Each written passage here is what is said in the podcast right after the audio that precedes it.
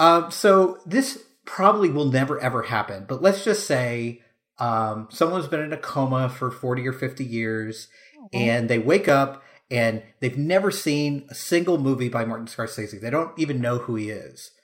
What would you say to them? Like, what would you expect out of a Martin Scorsese movie? How would you describe his work to a person who'd never been introduced? Wow. Okay. Well, I think the f- first off, I would say he has returning themes through his work, but he is a very inventive filmmaker. He likes to test himself. Mm. Um, he has made historical epics and he has made thrillers. He's made some that could be basically considered a horror film. Um, so you're gonna you're gonna get a, a breadth of an experience with the, this filmmaker here, but really he's focused on character. Hmm. He's focused on family and relationships, and he's one of too few mainstream filmmakers who is willing to bear all when it comes to showing emotions. And a lot of time, that means showing violence, sometimes very raw and brutal violence, but he's not a manipulative or an exploitative filmmaker. It really comes from a real place. So enjoy being out of your coma for a while. You're probably feeling a lot of emotions right now, and once you've you're, you know, feeling a little bit more balanced in this world, jump right in there.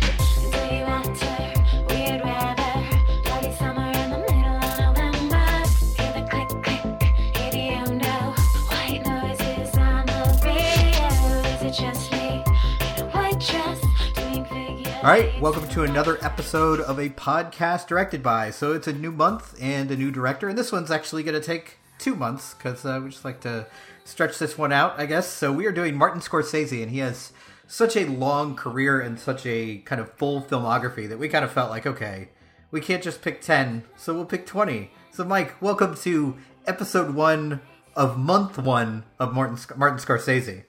I like how you are already dismissing John Ford because he did not. He had also a pretty Who? long career Nope. and 10 movies.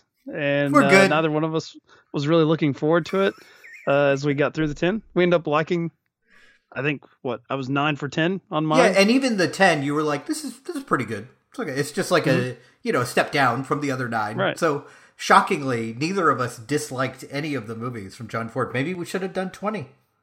But clearly choices are being made here. And if there are tiers, you have put Scorsese above Ford. Yeah.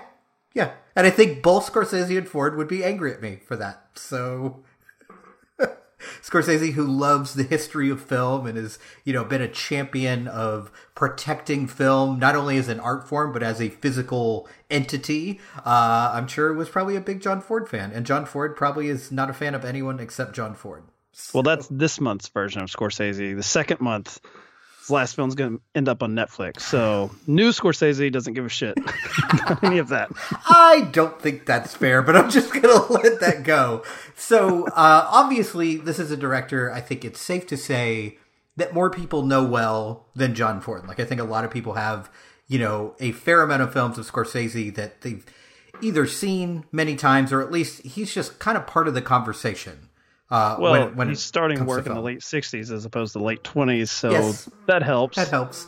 But actually, this is something I'm I'm actually I think more excited about this month than I am the next month because there's a lot more blind spots for me in early Scorsese that I realized when we were kind of making out this list. I was like, actually, there's a there's a fair amount that that I hadn't seen. So obviously, we're starting with with Mean Streets, but there's a lot like Alice Doesn't Live Here Anymore, King of Comedy, After Hours uh, that I had never seen and that are actually like in film circles pretty well thought of.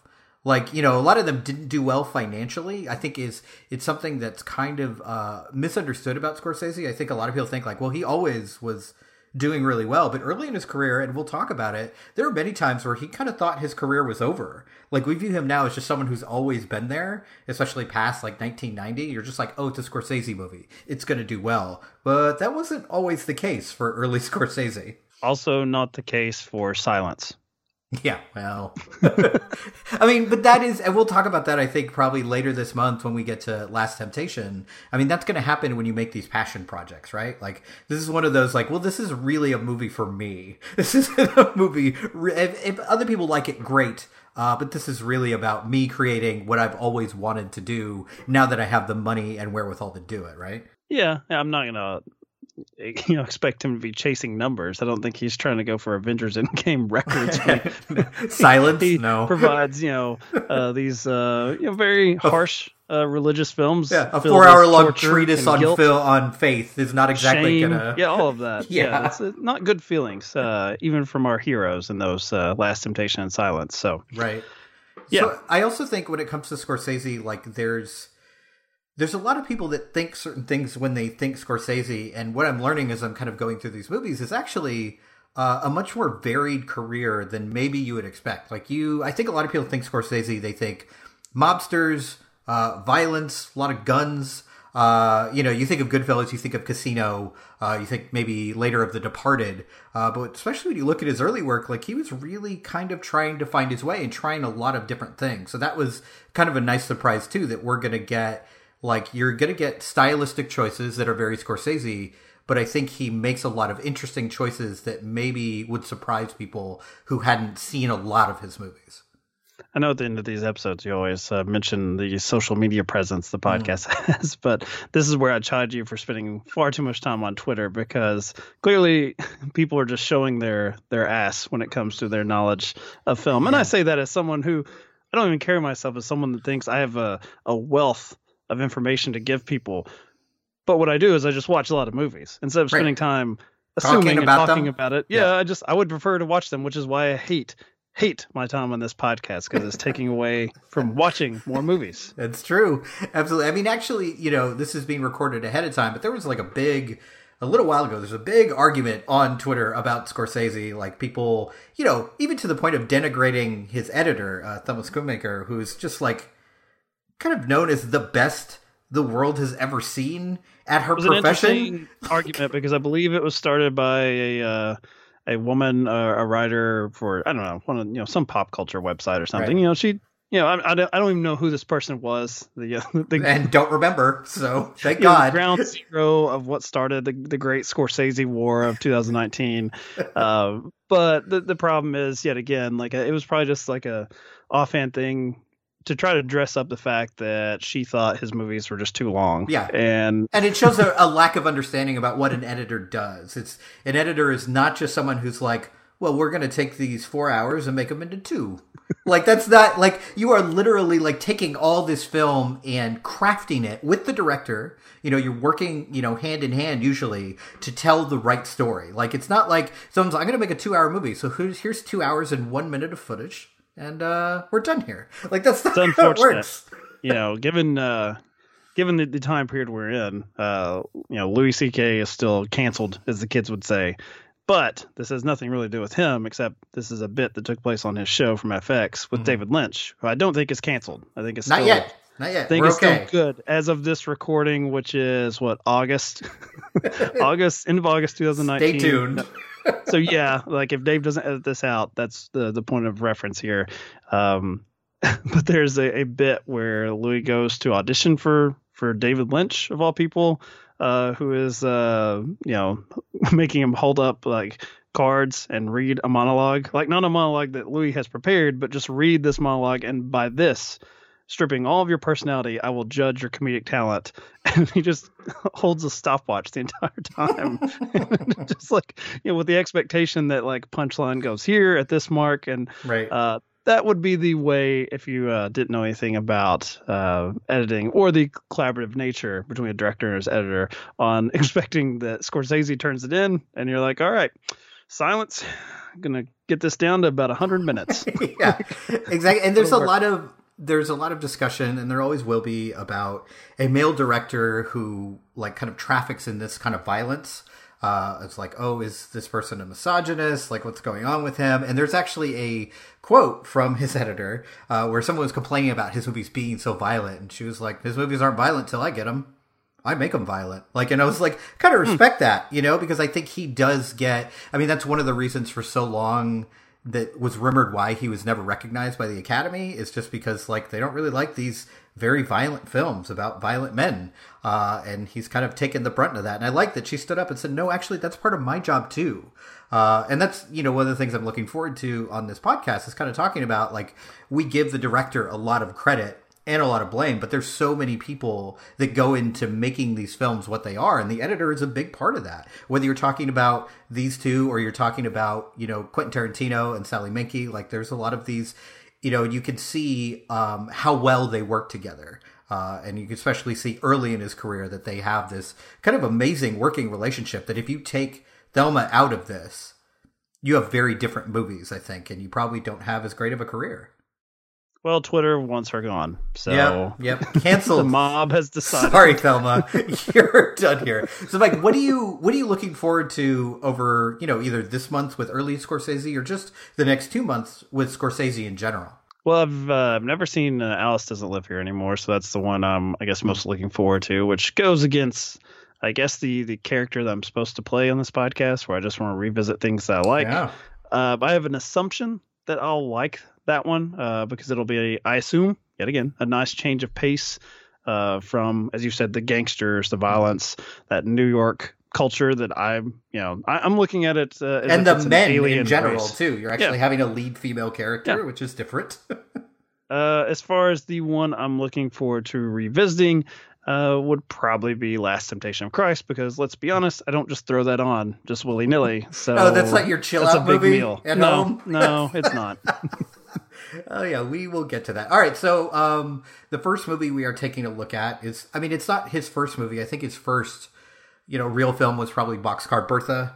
Um, but uh, Mean Streets is kind of his, you know, his introduction to, to the film world. It's the one that people usually think of, like you talk about Mean Streets and Taxi Driver and Goodfellas, all in that same kind of you know New York uh, male violent vein. So we're starting uh, with Mean Streets. So Mean Streets, it's one I enjoyed, but it's not one I normally think of returning to very often. Mm-hmm. But seeing it again, Mean Streets is really wonderful because you can kind of see the true Scorsese coming out. He's he's sprouting out in this movie. You even with the famous tracking shot in a bar in Goodfellas, mm-hmm. he does that Mean Streets. You you kind of see um, the prototype of that. You get to see kind of the burgeoning working relationship. Um, he had worked with Harvey Keitel before, but I feel like at this point they'd really honed in on their chemistry working together. And then you have uh, De Niro, who isn't the main main character he almost is but you can kind of you can feel his presence nudging in not only mm-hmm. into the film but into like martin's heart yeah. and kind of just seeing what this amazing dynamic actor can do so on one hand you're seeing the birth and the refining of a lot of his filmmaking technique. But you don't feel the growing pains. It's just a really tight, authentic feeling little movie. Oh, I hate calling it a little movie, but when you see where he's going to go. In comparison, it's tiny. Right. Yeah. you know, not one of the big splashy ones, but every time I see it, I always find something new to focus on that's completely fascinating. So I think, if I remember right, this is a movie both of us have seen before, right? Yeah, I did uh, a podcast. I think I did a podcast on this one for Silence, the release of Silence. And you know, I think and, the reason I watched it was because of your podcast. Well, a that's a terrible reason. um, but yeah, it was that and Bringing Out the Dead, which has mm. you know a hmm. lot of uh, religious imagery. And at the time, I would not have considered Mean Streets because I think I'd watched it as a teenager, and I hmm. was like, yeah, yeah, it's, it was good. You know, early filmmaker, but let's get to right. the the real stuff. Let's get to like I would want to go to Goodfellas if I want to see like this you know sort of gangster culture. Um, but yeah, I do like the smallness of it. I actually watched uh, Who's That Knocking at My Door mm-hmm. uh, for this podcast, which is not not one of the featured films, but it came before this, and I think was the first time he worked with Harvey Keitel, and it has that sort of loose feeling that he's going for. That is right. probably the thing I like most about Mean Streets is that yes, it's about these gangster guys kind of doing gangster shit, but for the most part, it's like a hangout movie. Yeah, with, with criminals. Yeah, and I think you know, I think Scorsese has been quoted as saying like most of his movies don't really have a plot, uh, and I think this movie is kind of like that. Like there are things that happen. There's a kind of an endpoint we're getting to, but the way we get there is certainly not a straight line. It's just kind of it's a very kind of wandering movie, uh, which I find really interesting, especially because it, of course, as many Scorsese movies do, start with this voiceover about religion and about guilt and about shame. And I like the fact that he's setting that up within this world of violence because I think sometimes we have this attitude about these violent characters that like they have no morality and they have no compass uh, and yet this movie starts with kind of his lead character struggling with that and struggling with making the right choices in this kind of dark and grimy world and i mm. think the the fact that he I, I think harvey keitel is pretty phenomenal here, and I think he's always most of the times really good in his, especially in his uh, Scorsese roles. And I find it interesting. He's one of the few actors in these movies that is not of Italian descent at all. Uh, but you never know it. You know, I think he inhabits that role really well, and I think especially the way he interacts with uh, De Niro here. And De Niro, this is like the coming out party. Like you can tell from the moment he's on screen. And it's hard to say, like, oh, you can tell he's a movie star, but like he just seems to have that something. Dave. Monday morning quarterback. Yeah, exactly. It's easy to say now that he's had this like 50 year career and been really successful. But I think sometimes when you look at these early roles, you're kind of like, huh, I wonder how he kind of got to where he got. But I think when you see De Niro here, like he just has that presence hmm. immediately. At least he did. For me. I have the opposite reaction. He really? got on my nerves, left and right. And I mean, well, I think he's supposed to, right? I mean, I think that yeah, the role demands uh, it. But you know that I don't. I guess a character who can and will just like drop trowel and just like make a fool of himself at any point with there's no there's no structure to Johnny Boy, right? Nope. And so even within the sort of shady dealings of these characters who, you know, the way they're eventually going to settle things is taking a shot at someone um, and they're going to try to justify it whether or not shooting someone in a bathroom was was that excess or not. It's like, mm-hmm. well, you know, it wasn't that insulting to him directly, and he didn't really have a dog in that fight, so he should have shot him. As if someone who, you know, if you were someone's cousin, then you could step up. Then it's okay. Thing. Yes. Um. So yeah, I mean, I'm much more interested in uh, Harvey Keitel's character and this relationship he forms with uh, the Robert De Niro's character's cousin, who mm-hmm. suffers uh, from epilepsy. Um, and I think because I like the guy who's like trying to bring structure to this sort of lawless world. I mean, yeah. that's something coming off of John Ford's month. I guess that was like sort of keyed into watching Mean Streets. But mm. I could definitely see like, you know, when I was a teenager, I probably was, you know, when I was like you, Dave, a young buck, I was probably enthralled by Robert De Niro setting off firecrackers and blowing up mailboxes. I mean, it's like he's like Beavis and Butthead in, yeah. you know, this Scorsese world. And I think that's like that characterization is really important in comparison to uh, Charlie, to Harvey Keitel's character, because he, as you mentioned, is trying to create some form of structure in this world that inherently is wild and loose, and it has its unwritten rules. But there's many times where you're like, I don't. I don't know what the right thing to do is here. Whereas De Niro's character is just like out of control constantly and will say one thing one second and then 10 seconds later completely changes his story because he knows he's caught in a lie and has no he has like no real gauge here. And i think because of that you end up i think immediately bonding to charlie's character because you know he's trying to do the right thing by this person but you also know by the end of this movie this guy is not going to grow up you know at no point i think are you convinced that he's going to change his ways that he's going to have an arc you just know he's going to fuck it up, and Charlie is going to end up having to pay a price for it. Uh, and that's you know essentially what happens by the end of the movie. Uh, maybe you know if you're the adult in the room. Uh, I think the actor's name is it David Proval, uh, Sopranos uh, guy. He played like a very Johnny Boy character in The Sopranos. Oh, yeah, just yeah. a maniac. But he's he's like kind of like the bartender. He's the club owner mm-hmm. where all this horrible shit happens, and he's the guy that just sort of has to like pick up the drinks, pick up the bar stool, pick right. up the like guy who's like been shot in his bathroom, and I just like as an old man just felt total sympathy for him. Like right. Jesus, like you know he knows who his client base is, but he's just like, can I? Can we just go home? Like I actually just you know we're doing a movie podcast, so obviously like when they say hey we got twenty bucks we rip these guys off, let's go to the movies. Like everyone's like so overjoyed, let's go to the movies. You got twenty dollars, you go to the movies. So that stuff I liked. I was trying to think of characters that Uh, Edward Norton's uh, character in Rounders, uh, mm. more modern film. Of course, I say modern. It's what at this point it's 21 years old. Yeah. Um, God damn it. He's playing a very Johnny Boy character with his version of uh, Worm with Matt Damon in the in the poker world, where yeah. Uh, I remember watching that uh, with some friends and family, and you know some of them had a very negative reaction. So I assume they would have that with Mean Streets as well, because mm-hmm. the more Edward Norton in that film just sort of dug the hole for the guy that's trying to help him out, and it's like, all right, if you just please, if we can just get you back to like you know square one here, you'll be fine. You'll be fine. You're a smart guy. Just stop. Right. And it's like this reckless behavior. Just stop so digging feels, your own grave, please. It feels like a young man's movie. Like I really don't mm-hmm. like. You could probably say that about a lot of filmmakers, but you know, I don't think Scorsese now. I'm trying to think. What, Casino, maybe the closest, where you have some characters that act recklessly, but there's also that sense of greed. There's no real greed from De Niro's Johnny Boy. It's just like just to see what happens, just to see how people react when he does crazy shit. Yeah, absolutely. I was wondering what you thought about because, like, in general, I think you're right. This is like a young man's movie and a hangout movie, but then it's kind of framed by all the kind of religious overtones. Like, not only that introduction that I talked about, but also the fact, like, I don't think it's a coincidence that this girl has epilepsy because for years in the Catholic Church, epilepsy was seen as a sign of, you know, being possessed by the devil. Um, hmm. So I was wondering what you thought about using, like, you know, it clearly Scorsese's own baggage when it comes to religion because this will come up again and again this month and next month. Uh, do you think it's a better movie if it's just a pure hangout movie, or do you think it's better to have this kind of overhanging structure and this weight um, over the over Charlie, over Harvey Keitel's character?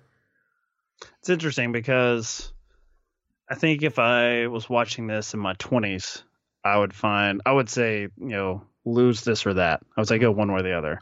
But I think if you're, you know, teenager or you're, you know, discovering it very young, maybe college years, uh, or you're middle aged, um, I think all of it works better because I feel like there's this strange thing with people in their lives. And maybe it's like, you know, maybe it's in particular men who like are trying to like find some place where they're in a position of power. Um, and I think clearly going to the church is like, you know, if Harvey Keitel's character is seeking structure in his world with his friends and his his businesses, you know, even if they're not of the straight and narrow variety, then the church also provides that too, right? It's like if I do, especially X, in, in Italian American and New York culture, right. yeah. Um. So I mean, no, now you know, now, and I guess when I first saw this, I I liked it. I like it for different reasons, though. I, I think when you're younger, I think you like to kick the you know kick the old ball back and forth between other people like these sort of philosophical debates and you know long talks into the night on morality and you know the right thing to do. And then of course you know you go out in the world and you like you know get a job and you're just tired and beat down. And you're like I don't have time. Like I'll, I'll sleep on that. Um, so yeah I mean I think it's it'll be interesting for this podcast because he's going to start there and then clearly he comes back to it at different points in his career where you can tell it's on his mind again but uh, you know, is is this sense of morality on his mind when he's making After Hours? Uh, I would say not. I would like Probably to hear the not. case made. How that is about Catholic hours. guilt. Yeah, yeah, yeah.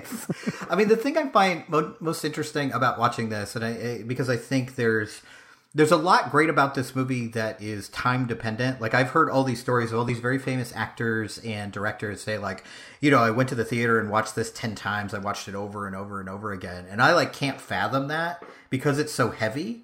Like I hmm. can't fathom rewatching this a bunch. Like I've watched it twice. Uh, and like I can't imagine like, you know, you mentioned Last Temptation of Christ like this. I can't imagine just like putting this one on in the background. Like it feels even though the majority of it is pretty loose structure wise. That kind of that overarching Catholic guilt. I mean, maybe it's because I was raised Catholic. It really hits me hard when I watch this movie because I can really like. I've never been a mobster. I've never, you know, shot a gun and like held somebody up. But there are moments in this movie where I'm like, yeah, this this feels very heavy to me, and this feels very. uh very reminiscent of my own internal life, maybe not the external mm. process. So like watching this is is work for me. Uh, do you feel like this movie is like really rewatchable in that way that say like we'll talk about this later this month, but Goodfellas is that's a movie that I think even though it's much longer, uh, I think people put that on a lot in the background and can just watch it at any time. Hmm. I mean, I think it. I actually think it's more rewatchable than something like Goodfellas, only in the sense that I feel like Goodfellas. If I put it on, I'm, I'm gonna I'm gonna watch it. Like I'm not, you know, or mm. if it's on TV and I kind of demands in, your attention. Yeah, I, I think this one, you know, there. I mean, there's sequences where if they weren't in the film, is it going to really change, you know, the whole of it that much? Probably not. Right. Uh, you know, there's a sort of a timestamp moment where they uh, they they end up these guys end up picking up these two, I guess a, a gay couple or a couple of gay dudes, they're friends. It's a and, very uncomfortable scene in 2019. I guess. I mean, I, you know, I, I liked that whole the whole gang together. I found like I, I, felt like all of them should go to the movies. You know, just like I did like I, that at no point in that sequence, like because that easily could have turned violent and really homophobic mm. and ugly. And it's like there's more of just like this kind of general annoyance that these people are so fucking loud, which well, I get. More that they're drunk people right, than they are right. like they're homosexual. Yeah. Uh, so I, I did I liked that element of it because I I don't know like there's you know obviously these guys uh, with their you know their their concerns about their masculinity or how they're coming across to guys they've grown up with. There's this constant right. challenge to each other. Um, I I did like it because I felt you know it's somewhat disingenuous that if we're just going to put people on screen that are always nice to each other from all walks of life, not interesting. You're not really you're not really seeing the city, right? right. You're not right. really, and so I I don't know. I mean, yeah, it's it's definitely something that could be you know problematic, but I also felt like it was just a little bit more honest, where it's like, hey, you know, the, the city is alive and bustling with all types of people, and. Right one hangup I have with crime movies in particular is that you know I, the, the, influence that it's had on young filmmakers or just I guess film fans, where it's like, you know, I mean, it feels that like you know especially like when tarantino came in the 90s it felt like 60% of the product everyone's carrying a gun on screen and right. it's like jesus right. christ like as you were saying even scorsese even though it seems like the during the great twitter war of 2019 no one's talking about the fact that he made you know alice doesn't live here anymore right. or that type of material um I guess that sequence, you know, I, I, I find it I find it rewatchable. Not mm-hmm. rewatchable mm. that I'm hanging on every bit of it, but if you're talking about pure background material, mm. yeah, I think there's stuff I would jump into. And so that sequence would be one going to the movies. And yeah, Harvey Keitel's relationship with Teresa, I I find kind of fascinating. This yeah, this weird thing where it's I guess it ties more into the fact that he has to hide it from his friend De Niro because that's his mm-hmm. cousin, and he also has to hide it from his uncle which I love that Johnny Boy keeps like double tripling down on the fact of like anytime they, they run into any situation, any problem, if someone knocks over a glass in the bar, well, we got to call your uncle. Just call your uncle. He'll take care of it. It's like, you know, Harvey Keitel in this world is like the kid with the rich the rich dad and you know you've got the hanger on that's just like well he can take care of it just just call your dad and yeah so i don't know I, I there's a lot i like about this movie i like that at times it feels like you know these very violent and I guess capable young men in a way that they're they're willing to to handle their problems in a way that you and I probably would not prefer. Let's hope uh, not. Yeah. Also feel like little boys. You know, they're little boys yeah. playing dress up at times. Yeah, absolutely. And I think um, two things uh, crossed my mind when you said that. One is like I think that is a recurring theme in Scorsese's work, especially in his kind of mobster films, is I think sometimes from the outside we look at these mobsters as like all powerful, and sometimes they think they are, but in all of his movies they run up against the next level, uh, and then things get really bad, and you realize actually these guys may have power over you know the shopkeepers on the street, but there is a there's a ceiling for them. and if they bump their head against it too hard, things are going to get really bad for them. And I also think when Scorsese is great, and I include Mean Streets uh, in this, is when he makes his lead characters, his protagonists, difficult to like, but you still are connected to them. And I think when he goes bad, sometimes I think he goes too far over, and then they become completely unlikable. Uh, but whether you're talking about, um, you know, Charlie or Johnny Boy here, or some of the characters in Goodfellas, they're not like nice guys, uh, but he humanizes them enough for you to care about them. And I think he's great at that. And I think not a lot of directors really are. I think sometimes directors go too far and they're just like, isn't this guy a badass? And then that's where they leave it. Uh, whereas Scorsese, I think, fights to find the humanity in these men, which is a really difficult task, I think, as a writer and as a director to really find that because these are people who are doing terrible things and victimizing people left and right but he finds that one that one seed of like oh but this is this is a real human being with actual struggles especially internally yeah it's the difference between like doing a you know a true crime podcast where it's like, look at all this horrible shit, and now we're done. You know, there's your 40 minutes of Right. pain and suffering that you didn't have to live with. You got to walk on the wild side. Uh, yeah, two hour feature film. Go and sit in the dark with other people and watch them. Eventually, you're going to question why am I watching these assholes on screen? Right. And I don't think I don't think I've ever felt that way with a Scorsese movie. I've not seen everything, um, so don't hold you know hold me to that. We'll find Twitter out in the next two months. Yeah, we'll, we'll we'll see. Uh, but yeah, I think that he's you know wise enough to know that uh, a guy with a gun is not inherently interesting. It may grab your attention, Yeah. but it won't hold it. But you- yeah, you got to do something else with it. You can't just have a guy with a gun and expect me to sit there for two hours and be engaged. Uh, but when you do show the struggle, when you show that internal process of all these men, because I think aside from maybe uh, Johnny Boy in this movie, I think you you understand where all these characters are coming from, even when they're at odds with one another.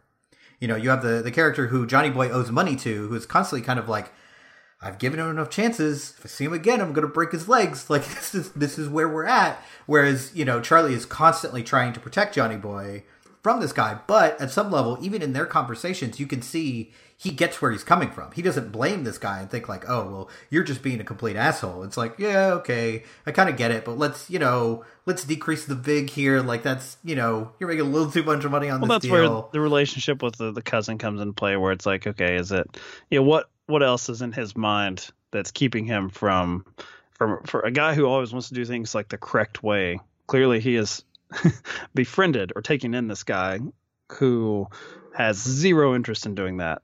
So Right. you, you have to imagine that either the romance element or just Right. in his mind is he struggling with the correct ways protect your friends even when they're like they're doing wrong. Like he's he's even telling him like you know why didn't you show up for work? Like you know at times this is very much like this is parental or like middle management Yeah. in the mob where it's you know the guys that are can you please just go to work on your payday Just show like- up.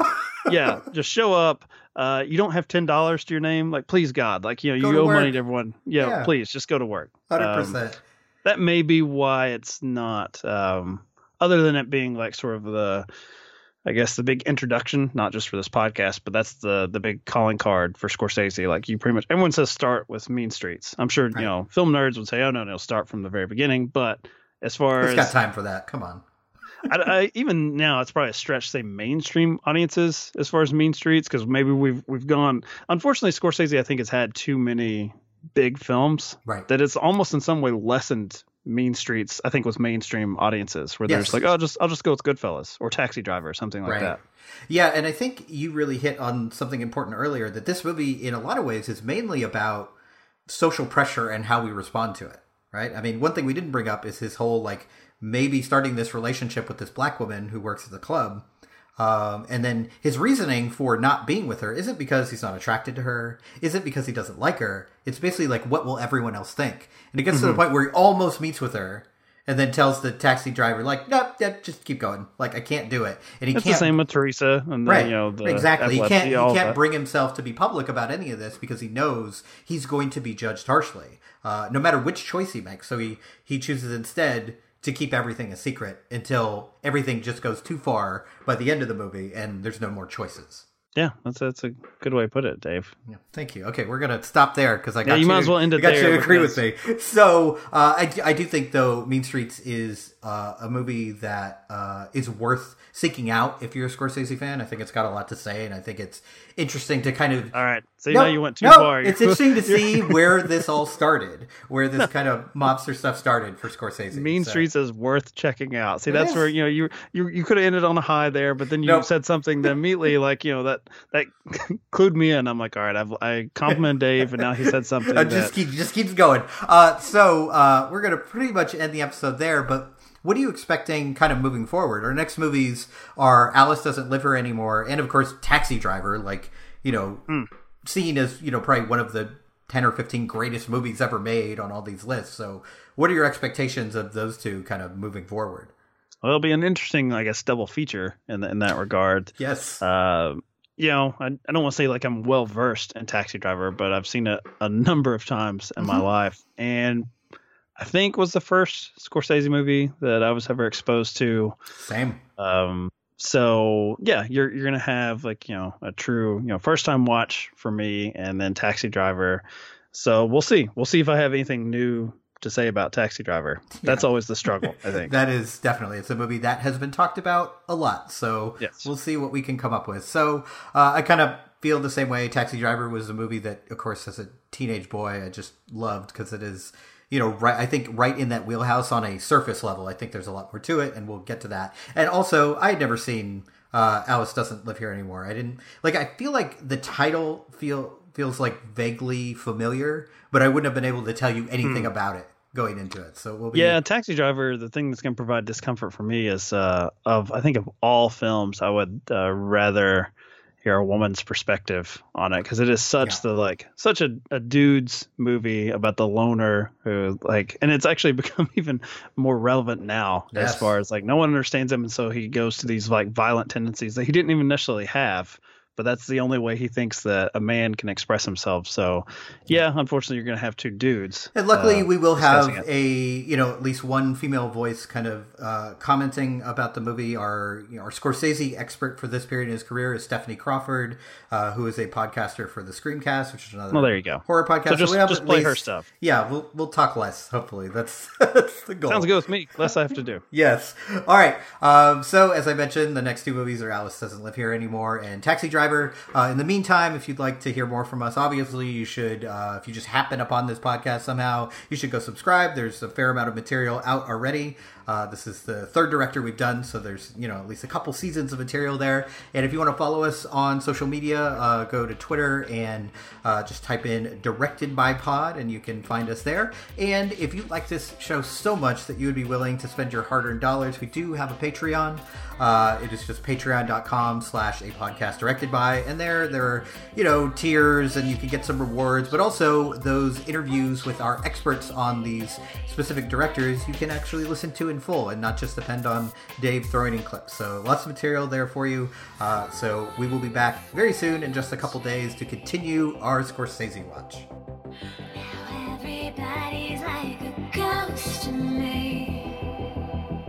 Just like